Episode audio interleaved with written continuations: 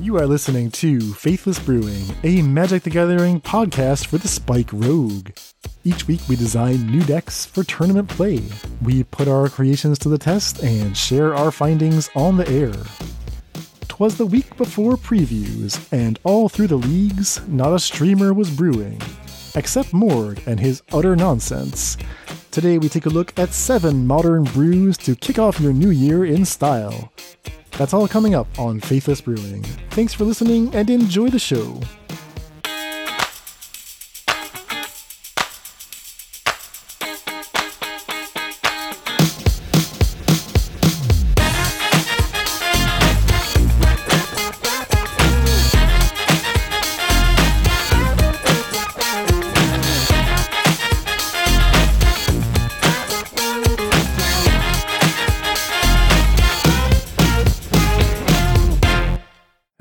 Welcome to the Faithless Brewing Podcast. I'm your host, Dan Shriver, also known as Cave Dan online.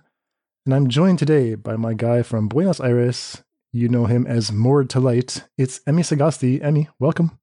Heyo, how's it going, Dan? All the way back to the west. It's going like okay. I'm completely swamped. I'm at the tail end, or what I hope is the tail end, of the most chaotic move I've ever done. I was in Jerusalem for almost four months, like most of the fall. Coming back from there was just the beginning of the journey, unfortunately. we flew back to Virginia to see family, and then I had to go drive up to New York to collect our cats because my cousin had been taking care of them. And then from there, it was the long drive down to Texas down through all the south. You know, we were lucky enough to dodge the big storms, but there were some tornadoes, there were power outages. There were many, many nights of literally tearing the hotel room at La Quinta Inn from floor to ceiling, trying to move all the furniture because the damn cats keep hiding and they don't want to leave every morning. And then we finally got to Texas, where all of my stuff is heaped up in a million boxes, and I'm slowly sorting through the wreckage. Okay, but at least you're finally starting to slowly settle. At least I assume so. I hope so. I mean, I'm glad you reminded me that you know, we should actually put an episode out. I do apologize for the, the slowdown in content these last couple weeks. It's just been complete chaos, but I mean, Christmas, New Year's Eve, the moving, everything makes every single amount of sense. Just have to slow down slightly. But we're back, stronger than ever, as stubborn as ever, and maybe a bit as steadfast as ever. we'll see. I do have to warn you, I haven't had much chance to like learn or absorb anything magic related for the past two weeks, so Mord, I'm relying on you.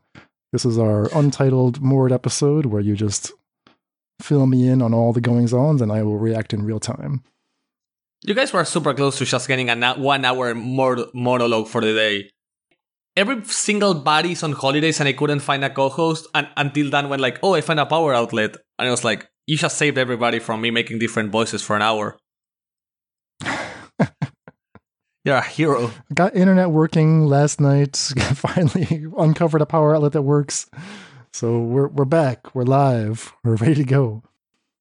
So regarding Magic, there hasn't been that much of anything. Wizards of the Coast is getting its own huge controversy, but Dragon, but Dungeons and Dragons related. So there hasn't been any. Seems like the holidays kept everyone calm in the Magic side of things. Not any huge controversies or fights that I just love to get my head into. What happened with Dungeons and Dragons? Is that related at all? Apparently, they are just gonna remove the free trade license from Dungeons and Dragons, so they're gonna stop people from being able to make custom content to sell or promote or whatever based on Dungeons and Dragons, be it custom characters, custom races, custom classes, um, campaigns, anything people were promoting, selling, using on the basis of Dungeons and Dragons. They're just trying to shut down in a similar vein to what they did to custom Magic card builders. So they are trying to keep everything official.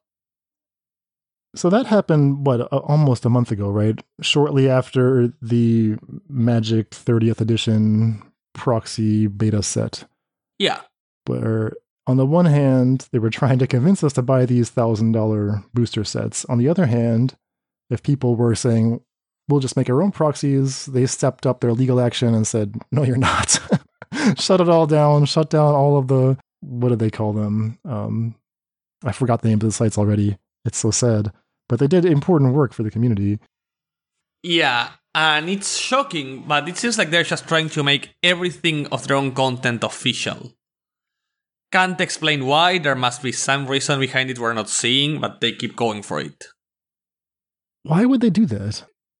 I mean, on the one hand, you could say, well, it's our property, right? We we own it, right? Capitalism at its finest. It's our property and you shouldn't be allowed to touch it. But the entire content sphere, content ecosystem that is built up around these franchises, if we can just consider Magic and D&D equivalent, Yeah. that content sphere is just free marketing done on behalf or for the company. It keeps everyone engaged. Like this podcast, we don't have the rights to use the names of magic cards. like, is this also going to get shut down? Is this true for any YouTuber, for any streamer?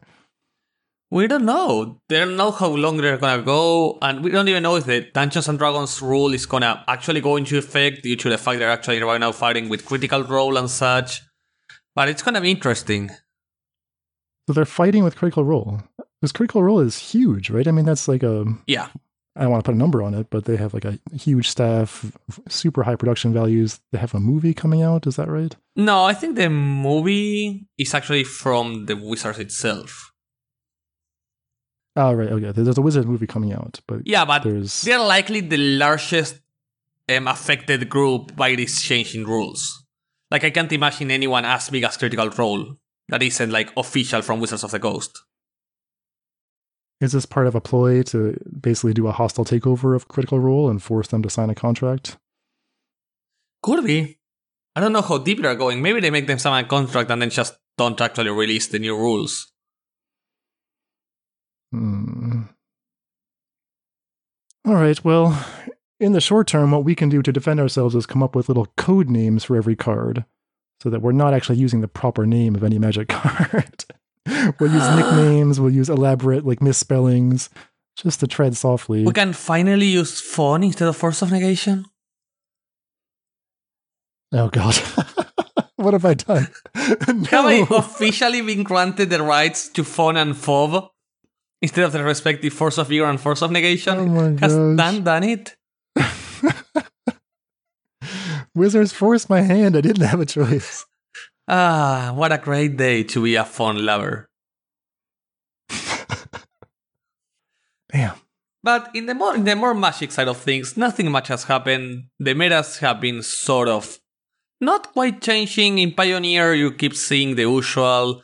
The best decks continue to be Rakdos Sacrifice, and both aggro, some Azorius control, and a pretty big renaissance in Lotus combo though. Oh God. So if you fire up the Pioneer Leagues right now, you're gonna see a bunch of Lotus combo. Alongside Angels. Angels has become one of the premier aggro decks of the format.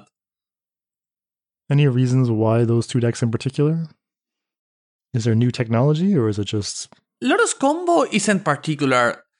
The Angels thing is because a lot of aggro decks started growing in numbers as Lotus became more popular and, sell and just destroys any aggro deck, right? Like completely obliterates any deck trying to just one for one it or try to outrace it when it starts, starts gaining a million lives per turn.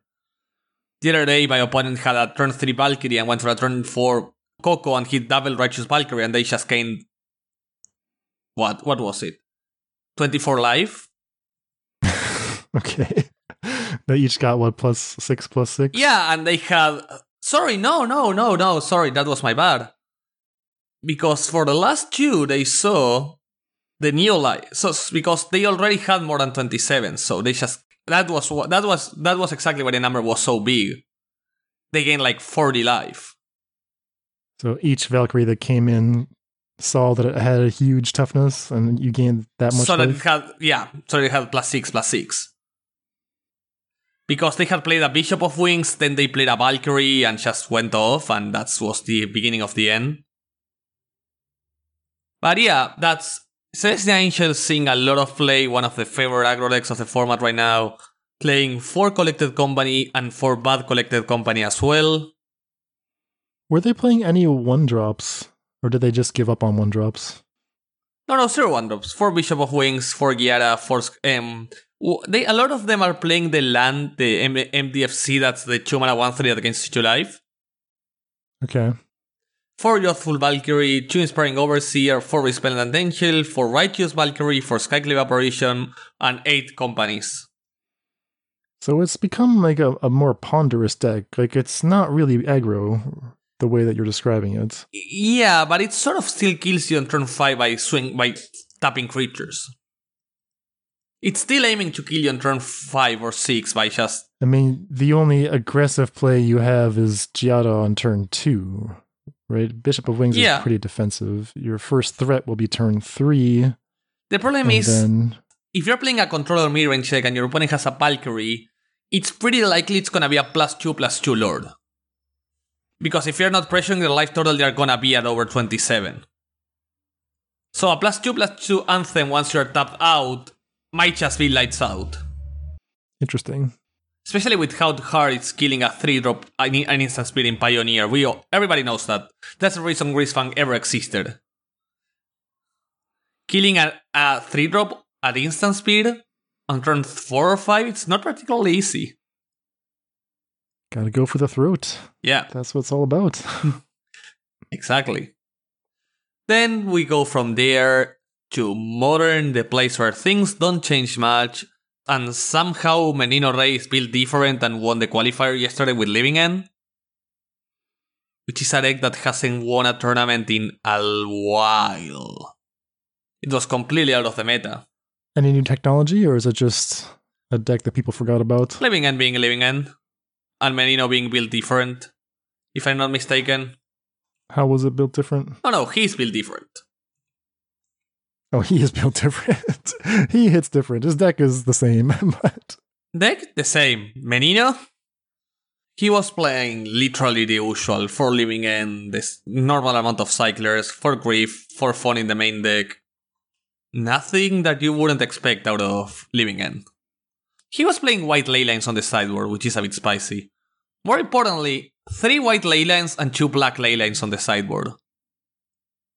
Unpack that for me. So, the black ley lines only have a single purpose, right? They stop your opponent from using the graveyard.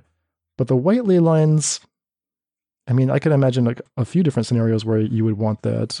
One, if you're expecting endurance to be the opponent's main way of interacting with you. Mm-hmm. Two, if you're just afraid of burn.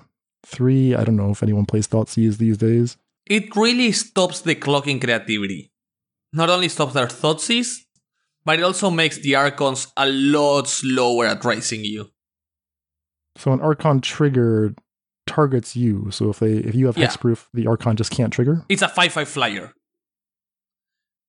Which is a lot less than draw a card, bolt your face, discard a card, gain 3 life, sacrifice a creature.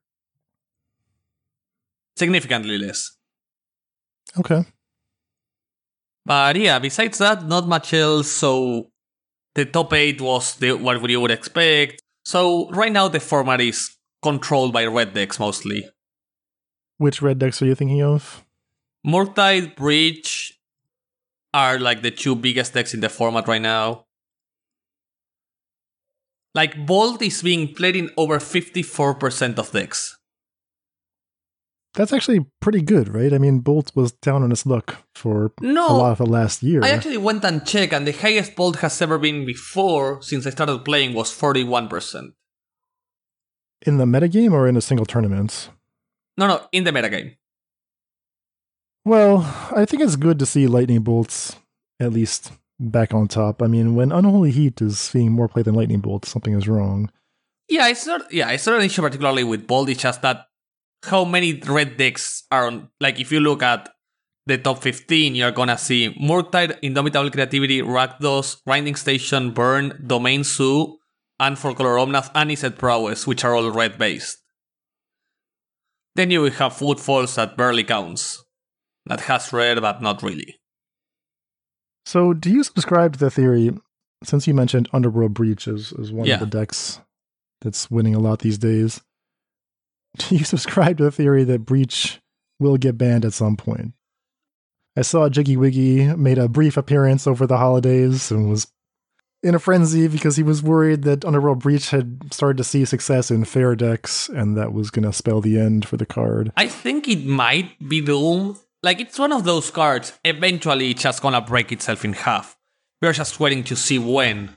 A card that's banned in Legacy and Vintage only means the reason it's still legal is because it's missing something, not because it's not completely bonkers. I mean, they definitely templated it in a way that they wanted it to be broken. I, I don't know why they did it that way, why they let it just stick around for the entire turn. If the card had been if the card had been exile itself and then escape two, it would be a lot more fair.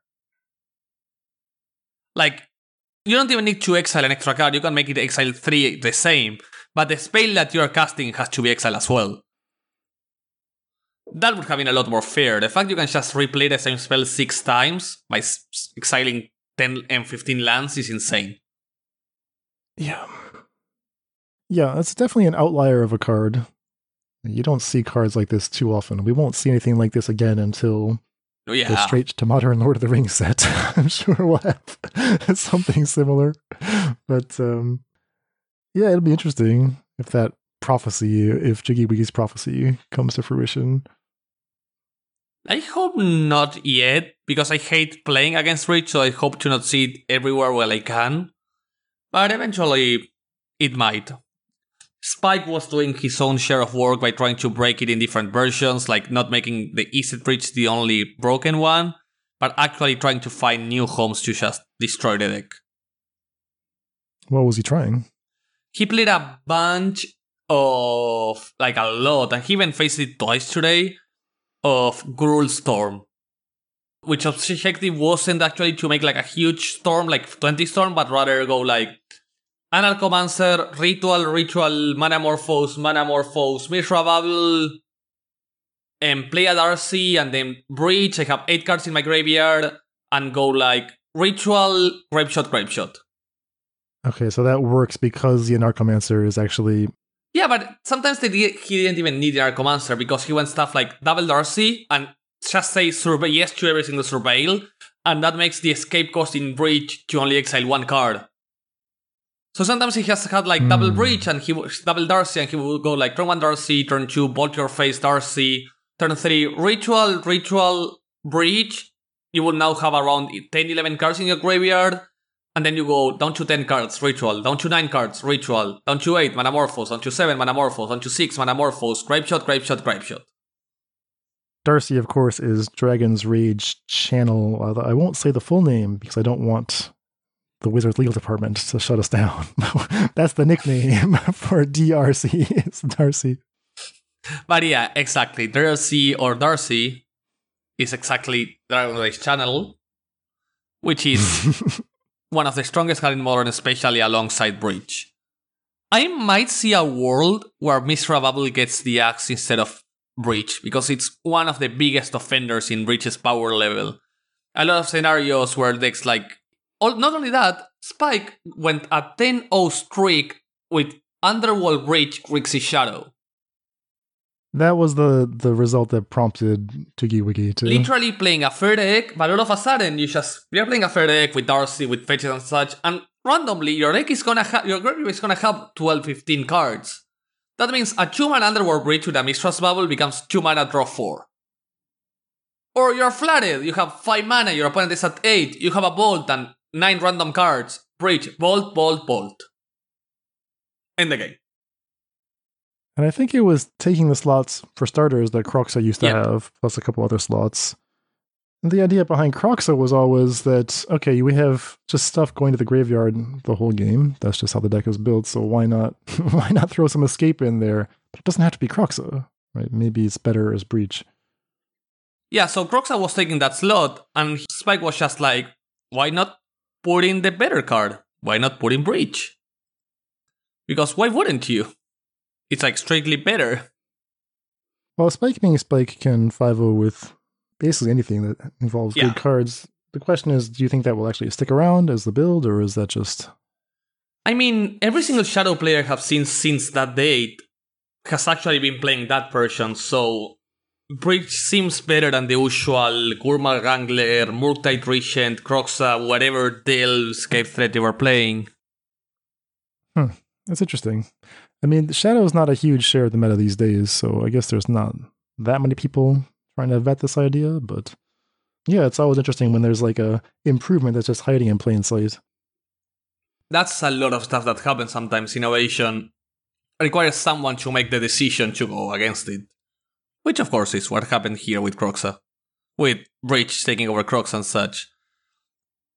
But that's enough about changes in modern decks, I think. Besides that, there hasn't been any particular new innovations, nothing spicy of sorts. For anybody that wants to know, we're not gonna discuss the huge amount of leaks regarding Phyrexia will be one. The only important thing I think worth knowing for anyone is that the fast lands are getting printed, the remaining ones. And that's worth noting for anybody due to the financial worth of them. Not do not go ahead and stock on them now if you think the price is gonna drop. But we're not gonna go deep into the other 60 or 70 rare spoilers. I was going to ask you about that. So today is January 9th. We're still like a week and a half Yes. away, right, from the official preview season? I think so. It starts on the 16th if I'm not wrong. Uh, oh, okay, so about a week. Yeah. So all these cards that have been getting posted, these are just leak leaks. The classic Phyrexia must always be leaked. All will be leaked, or whatever they call it. Phyrexia all will be leaked. Exactly.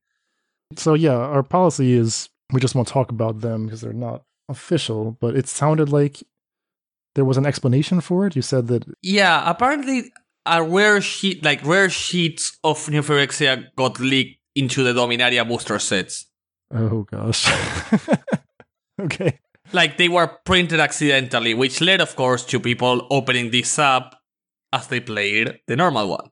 Like the whole Stance Twilight set has been um, playset has um, cycle has been spoiled, alongside most of the lore things regarding which planeswalkers get fire oxide um, fire iced and which not, which planeswalkers remain untainted by the oil, alongside who is gonna be the main character and such, as every single rare right now has been seen. oh, so these are rares being opened in the rare slot of Brothers War booster packs. I think so. Okay, so people are just have these cards in their hands right now. It's not like somebody broke into the the print shop and walked No. out with a handful Yeah. of rares. Yeah, and there's a bunch of interesting cards that it's gonna be pretty fun to talk about in around a week as they start getting shown to the world. Okay. All right. Well, we're to have to hold off on those for just a few more days. But luckily, that frees up our schedule to talk about some brews. And I see here in the outline more that you've been playing all kinds of nonsense. Like, all kinds of nonsense. Oh yeah, I spent so I spent the last week and a half not playing as many goblins as I used to because I needed a, re- a, fresh take of fre- of fresh air. So I have been playing some spicy crap. All right. So I have jumped all around. My travels have went from insects to Boros value to Micromancer to one new brew I'm actually enjoying a lot based on my favorite magic card. Is that the, um, the one green white creature? Of course, it's a one green white creature. I can't say its name for trademark reasons, but, um, Sorry, sorry, her name. Respect the most beautiful girl in magic. Naya Maverick. My goodness. Who would have thought? I'm gonna start with Naya Maverick just because I love Naya Maverick. All right, take us there. So I was playing. So I was firing a league of insects, regular insects, nothing spicy, not even Magda version. No, no, just three two with insects alongside Brain Maggot, Kurul Harponer, Blex, Real Walker, Grist, Haywire Mite, Urza's Saga, Swarmyard. You know the usual. Where have we come to in modern that as just a preface to talking about some other deck, we're just like, oh, by the way, I was just playing a stock insects build. You know, the, the usual crawl Yeah, yeah, harpooners and haywire and swarm yards. I uploaded a picture on Twitter that was, I think, the most devastating turn 3 I might have played in my Magic career against a mortal opponent. Like, the picture is just. The board is my opponent, just one turn 2, tap out for a Ledger Shredder. And I have went turn one Chalice of the Void on zero plus Aether Vial. I did nothing on turn two. And then I go turn three, Vial in Cruel Harpooner, fight your Ledger Shredder, cast a, Chalice on, cast a Vial on one. A Chalice on one. Oh, jeez. So I got my Cruel Harpooner to kill a Ledger Shredder, and that was the dream. It's like a pretty good card, actually. I mean, it trades with Darcy's and gets and is more than able to trade with a Ledger Shredder commonly. And then you also have Blex, which is an Insect Lord. But yeah, I was playing my beautiful League of Insects. I was 3 1, was doing decently, and I faced against a guy playing Naya Maverick. Or what he referred to as Naya Maverick. Uh, he went like turn 1 Ragavan, turn 2 Wrenn and 6, turn 3 Dryad, and I never stood a chance. So I talked to him on chat as I tend to do, and I got him to, talk, to send me the deck list. He's actually a new streamer, slowly coming that started playing uh, not long ago. And I went ahead and built my own deck list and fired up. So what am I playing exactly? So we're playing eight must remove one drops. Originally it was four Ragavans, and I swapped them for four Giver of Runes, alongside four Elvish Reclaimer, because why wouldn't you play Elvish Reclaimer? Elvish Reclaimer A All-Star alongside my three Flagstones of Trokair. Then you have on the 2 drops 4 Stoneforge Mystic and 4 Wrenn and 6s, and on the 3 drops 4 Dryad of the Ilysian Grove and 4 Knight of the Reliquary. You close it all up with 6 7 removal spells, 3 equipments, 4 Stoneforge, 1 Shadow Spear, 1 Sword of Fire and Ice, and 1 Kaldra Compleat. And then you just have 27 beautiful lands. So at first glance, this reminds me of the green and white reclaimer decks that would try to go Yeah. up to either five mana for Titania or sometimes six mana for a Primeval Titan, but you you didn't actually include anything like that. There's no top end. Like there's still two Valakuts because you can search for them, Yeah. but there's nothing expensive in the deck. I just never needed expensive stuff to do. Like most of the time, the expensive ability was cast a Knight of Reliquary plus something, or sink my mana into Urza's Saga. Like it's not particularly playing a long game. If you see the deck, I don't actually have any ramp spells besides Elvish Reclaimer sacrificing Flagstones or Dryad. It's more about getting the, the utility out of the lands. There was one game I played against Merfolk where I just had two Knights of the Reliquary going, and it was like get a Valakut, get a Ghost Quarter, get a Saga, get a Boseiju, Ghost Quarter, my, sorry, get an Eiganjo, Ghost Quarter, my own Eiganjos to run and six it back, and just slowly making community value that just completely sank down my opponent. Then you also have Knight of Reliquary, go get an Urza's Saga, get it back with Wrenn and 6, start making constructs to overwhelm the board. You can get Blast Zone, you can get Boseiju, and then get a Karu. So can we talk about Wrenn and Six for a second? Of course. On the one hand, if you're doing anything with lands, you should probably have Wrenn and Six on the deck. We've come to learn that. But it does seem like it might have some tension with Elvish Reclaimer and Knight of Reliquary if if those cards track how many lands you have in the graveyard. A turn two Wrenn and Six means you really won't ever get that many lands in your graveyard. It never was particularly relevant because if I had an spare land drop to make, I would just plus with no target. But whenever I didn't have the land drop, it's just the best card in your deck.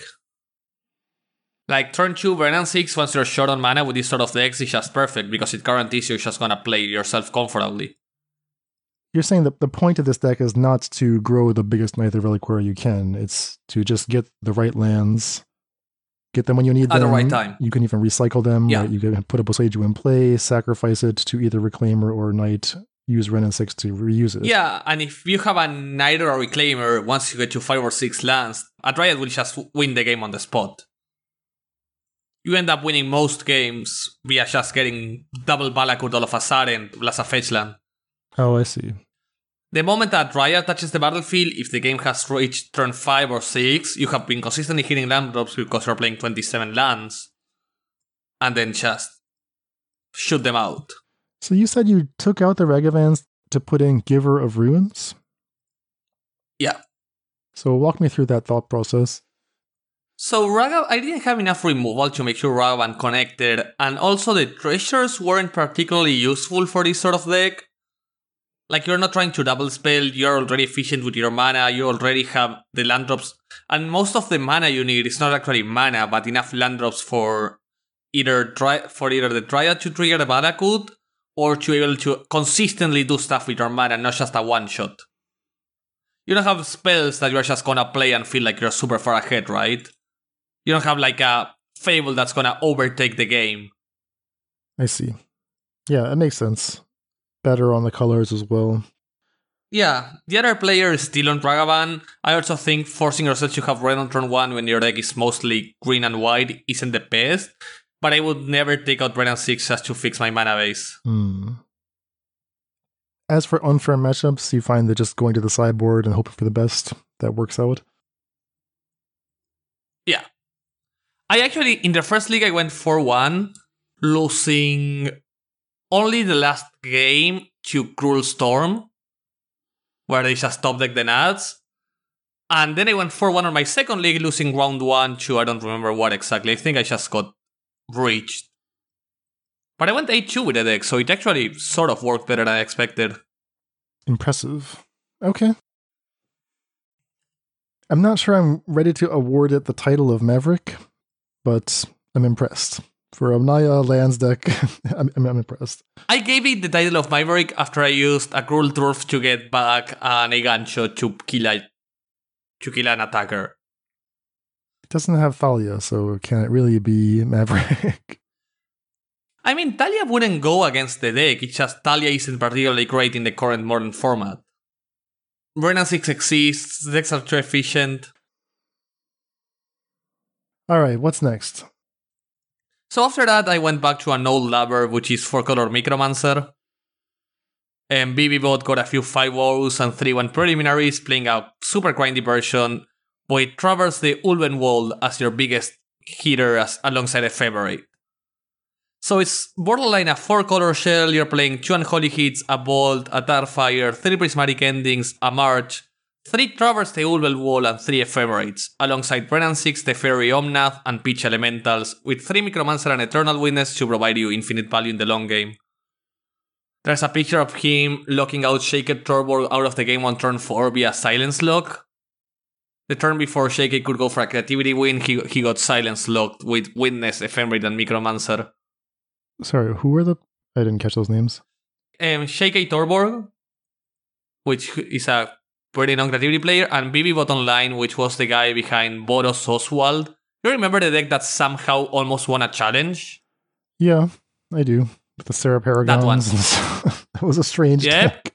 That one. That guy. Okay. Exactly that one. What a deck that was. I remember playing it and having no idea how it got second in a challenge. So Micromancer, I don't know if you said this was your old love or your old lover, but either way, you've been on and off again with this. Still texting each other um, for some late night. I, I, I, uh, just, I just can't release her. Yeah, yeah, we just meet up from time to time. It's not the same. There's not much feeling, but we still enjoy our company. So, correct me if I'm wrong, but what you've discovered over many iterations is that you don't need any kind of special combo in the deck, right? You don't need any kind of Angel's Grace, spoils, nonsense. In fact, the Micromancer itself, as at 3 3, is large enough to deal lethal damage, even if all you did was just get ephemerates and then just steadily fill up your hand with useful one mana spells, normal ones. Yeah, and a 3 3 is surprisingly bigger than Wizards tends to give that sort of creature, you know? That sort of creature tends to have what, a 2 2 body or a 1 2? I know it's overpriced, but a 3 3 is surprisingly chunky, which allows you to actually close out games and hold back.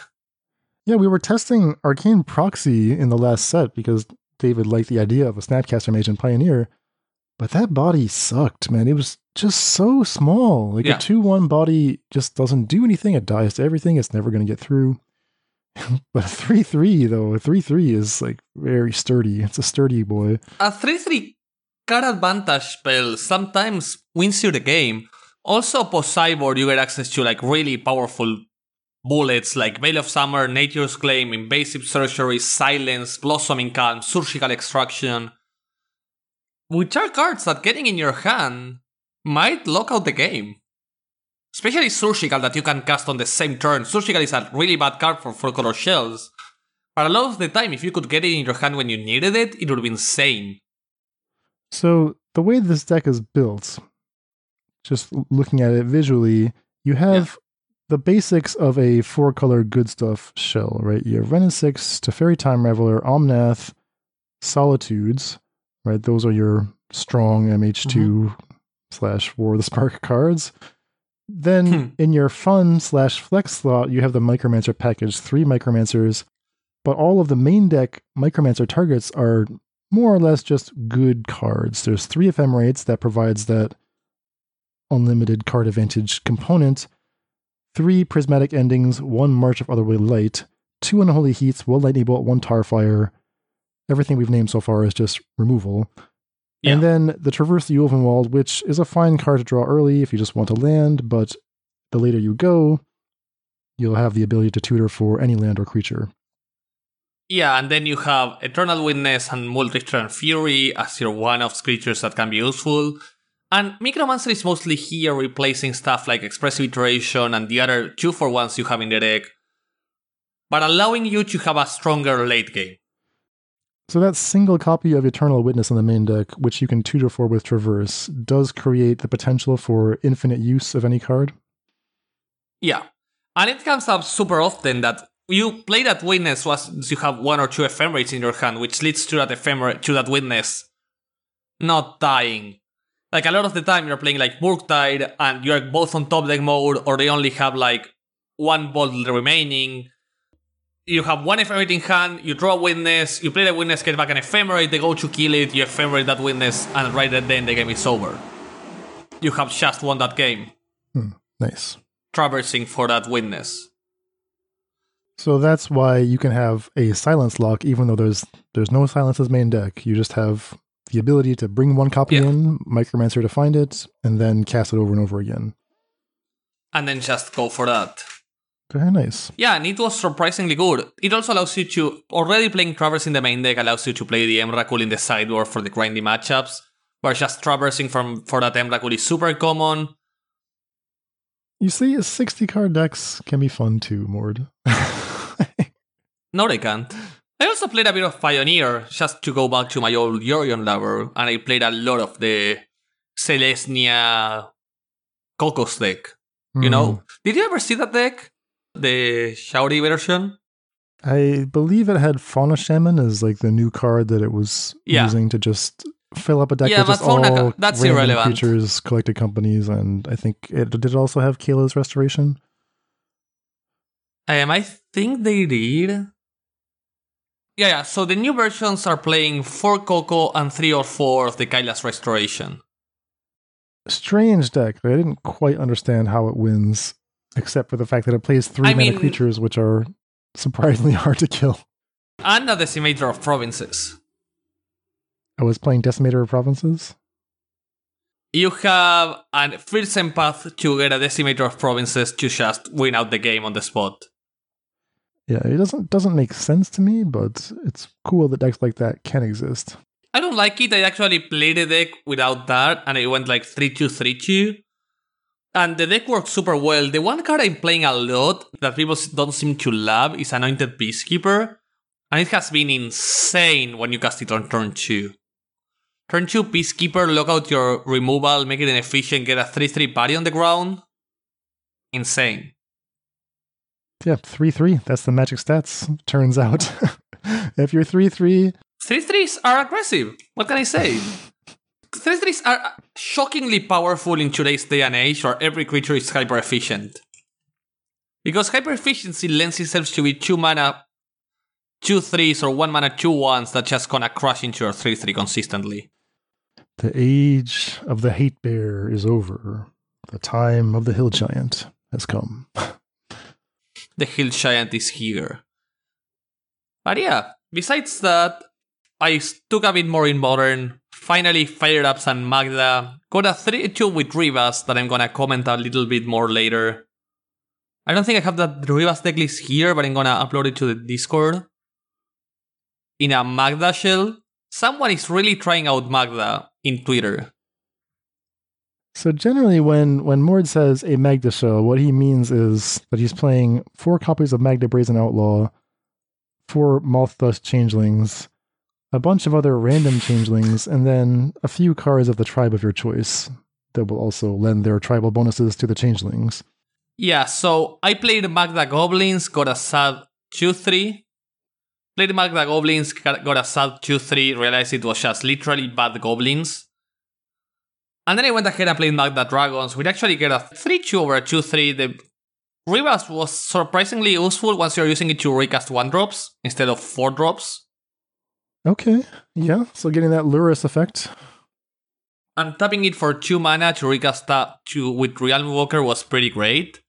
Like, Realm Walker plus Rivaz allows you to start casting Changelings from literally anywhere, from your hand, from your graveyard, from your deck, from the top of your deck, from the bottom of the deck. We just need a Grenzo and start playing him from the bottom. Then we get a way to cast them from exile and we just get changelings from anywhere. So let me ask you a question about these Magda decks. Now, the one that you have uploaded right now in our outline uses its flex slots on Conspicuous Snoop, Boggart Harbinger, Kiki Jiki, and a Mog Fanatic yeah. and a Sling Gang Lieutenant that's the flex of the deck. With the core, how much of the core is set in stone and how much is negotiable? Not much. Like you have the 12 one drops that are set in stone for Mothdust, for Universal, for Vials. Okay, so you don't consider the changeling outcast to be an essential part of the deck? No. So you need approximately 20 changelings for the deck to be consistent on its plan. Anthony tends to favor the 2 mana 3 3 with double strike a lot more than I do. Oh, the Valiant Changeling? Exactly. Anthony really likes the Valiant Changeling a lot more than me. So that's what difference in most of his main decks. I actually prefer the Changeling Outcast. So that's something that tends to be present in mine and not his lists.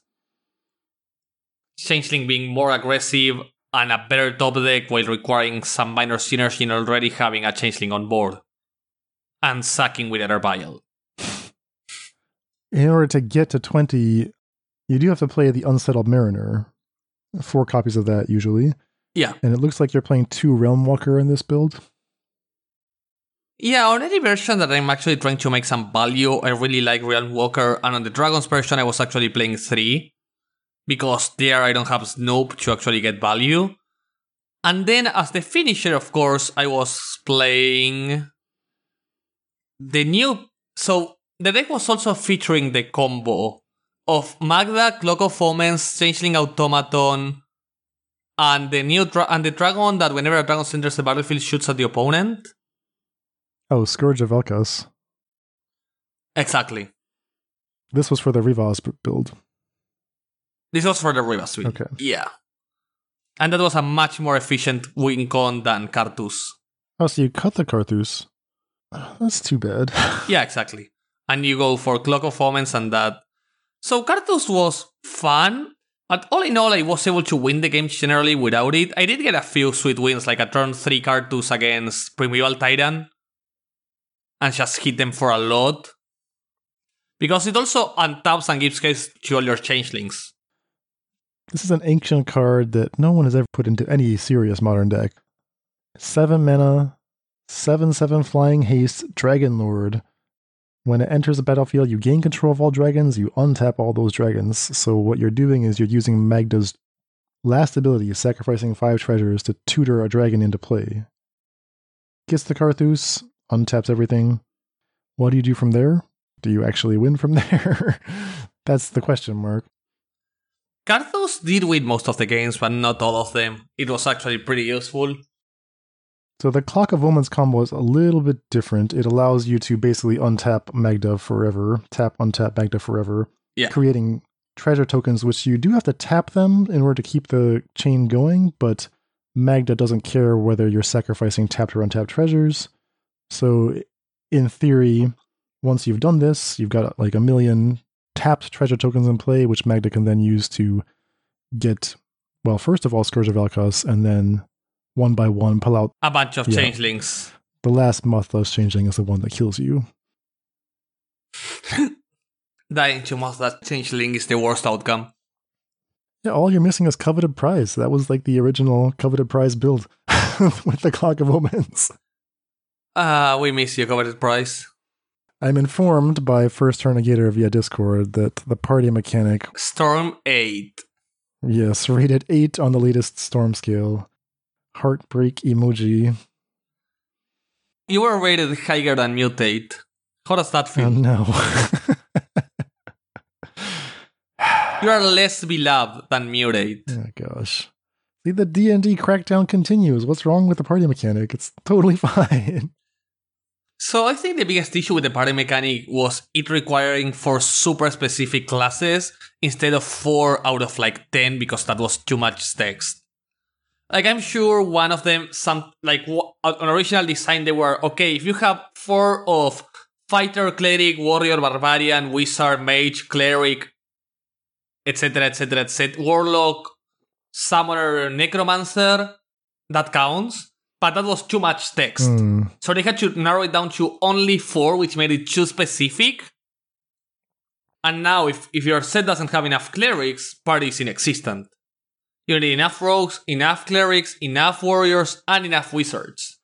And clerics and rogues are not particularly common. I mean, the biggest problem whenever I look at Coveted Prize again is that the cards that pay you off for having party just aren't priced right. They're not compelling for constructed. They are priced on the fact that you are gonna consistently get a party going, which is not true. Like a full party. Yeah, they're mainly priced for limited. Like, it seems to have been the limited mechanic. Yeah. Whether that's a good idea or not is also a question. It's one of the more Hmm. finicky things to track in a game of Magic, which creature types are in play, etc. But well, that's a question for the Storm Scale, and yeah, one we don't need to answer here. it's already been answered. Storm Scale eight. So sad. But yeah, you got outscaled. If you outscale Mu- Mutate, I have bad news for you. then, finally in Modern, I made a really, really bad decision to decide to play some Jeskai control and got my hand as absolutely handed to me by turn 2 Wrenn and 6 a few too many games. Chess Jeskai Control. What does that even look like in 2023? Um, so I took a, le- a deck list that somehow 5 0 4 Consider, 2 Spell Pierce, 4 Bolt, 4 Ragavan, 3 Prismatic Ending, 4 Stoneforge, 4 Snapcaster, 4 Counterspell, 3 Teferi, the 3 normal equipments, and 4 Expressive Iteration. Jeskai Stoneblade. So the thing that stands out to me the most about this deck is, well, A, four Snapcaster Mage. You don't see that very often. B, do you remember the discussion that went on for like many, many years about like what is the iconic two drop, the most powerful two drop in each color? And every color has one except red. Yeah. That was that was always the joke. Right? Like white has Stoneforge, blue has No, wait, red always. No, green was the one. Oh no, green had Goyf, red had Young Pyro. Well, that was the question, right? So black has Dark Confidants, green had Tarmogoyf, blue had Snapcaster, red had some say Young Pyromancer, but every time a new two drop came out, the question was, oh, well, maybe, maybe it's Dreadhorde Arcanist. Maybe that's the new. The cycle is now complete. And you look at this deck, and it's like, okay, well, it's Ragavan.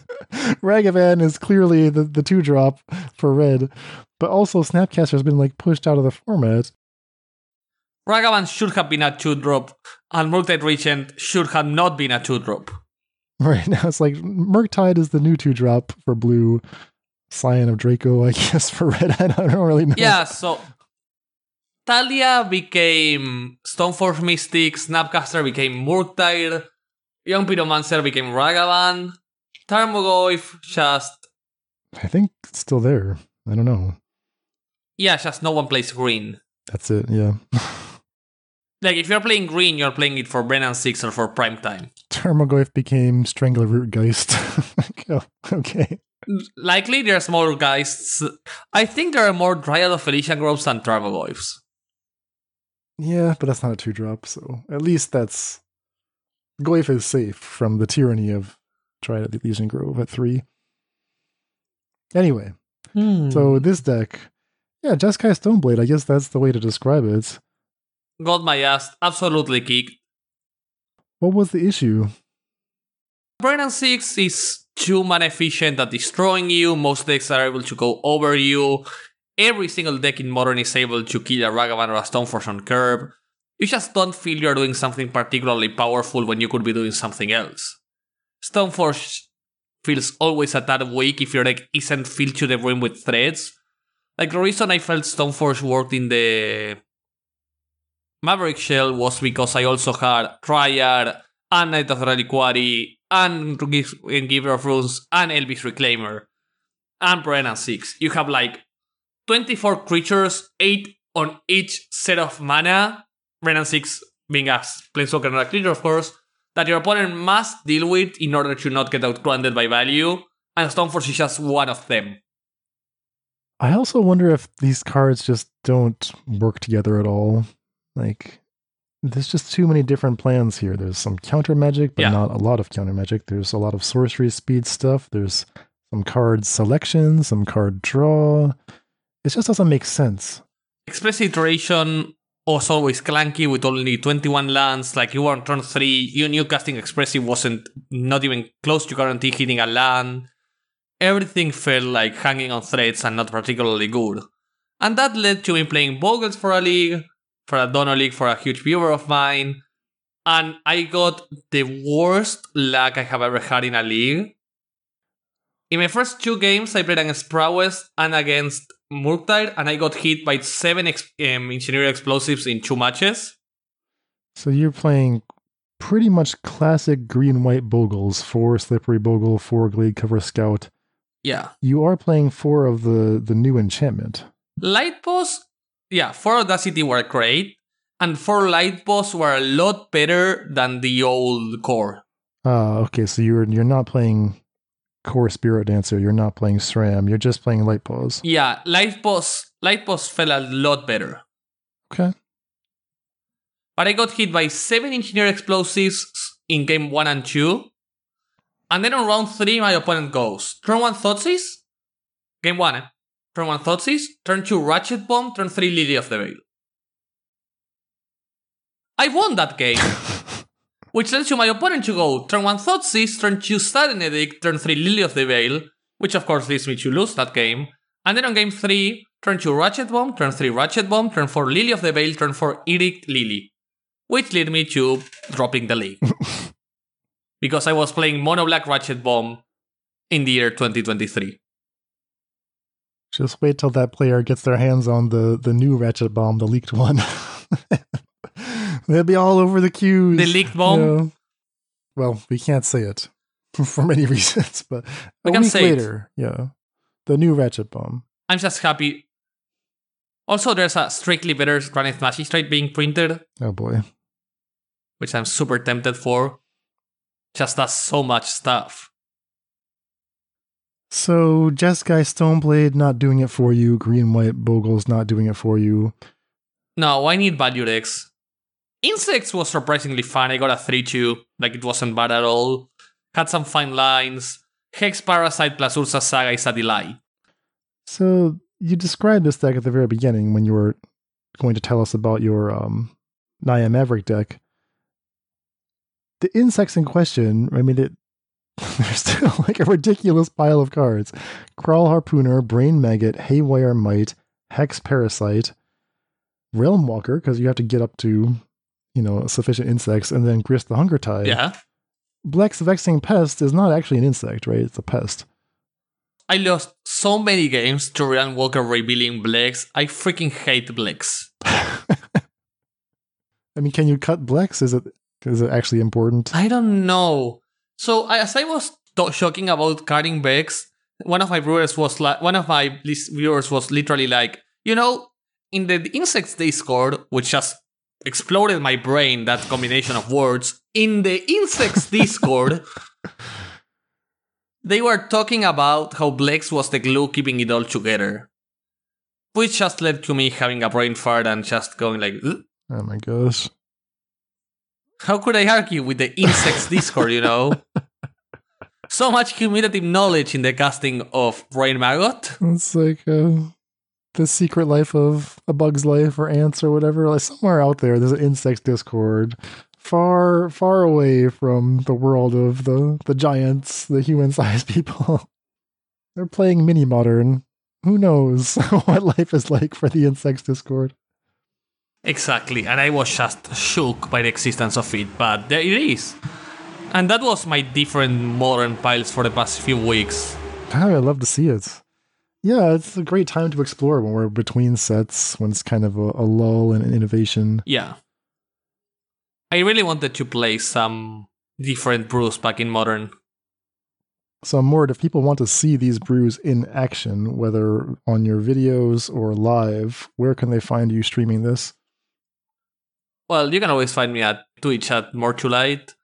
Also on my Twitter, which is the same Mortulite or Discord, and on every single one of them, you will be able to communicate that to me and we can find the perfect brew.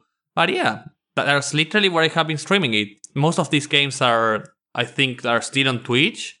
They shouldn't have been deleted. And some of them are actually quite good, especially the Maverick one, which has had some amazing lines on stream. Like winning games out of literally nowhere. All right, I'm going to check that out once I get through this stack of boxes. Three stack of boxes and moving. I feel like the apartment is totally full, and yet I still have 30 boxes of just junk filling up all of the usable space. It's been a mess. It's been an absolute mess, Mord. but I mean, how many times have you moved in your lifetime, Dan? Many, many, but this is the first time that I've really moved from a bigger space to a smaller space and Oh, okay. And having to s- save stuff somewhere and then recoup them and such. yeah, like I, I suspected we would end up with a smaller place just because Austin, Texas is super expensive. But when we had to pack the stuff into the storage Yeah. and go to Jerusalem, we didn't really know we hadn't found a place yet. So now that I'm Hmm. here, I'm like, all right, I hate this stuff. I'm just gonna throw it all in the trash. but even the trash cans are small here because reasons. So it's everything's difficult, but we're getting there. Yeah, I have been blessed with the curse of never having more than two boxes of my stuff. So moving for me is just like, oh, pick up the box, move the box, drop the box. Oh gosh. Oh, the bliss of being young. But yeah, love to have you back, Dan. Hope that everything works well as you slowly recoup yourself into your spot. Thank you. Thank you. All right, we better cut it here for today. But we will be back later, hopefully again this week. We'll see. And soon we will have new previews to talk about officially. Yeah, should be next week, and there's gonna be a bunch of them. Some new mechanics, some really interesting planeswalkers, some beautiful creatures, a new giver of runes, and more. Excellent. All right, looking forward to it. Mord, take care. See ya, bud. Bye bye. Deck lists for this episode can be found at our homepage, faithlessbrewing.com. And don't forget to subscribe in your podcast app to hear new episodes as soon as they drop. Support for this podcast is provided by brewers like you. Join the Faithless family and help support the show at patreon.com slash faithlessbrewing for Discord access, bonus content, and more. That's all for today. Stay safe, and we'll see you next time.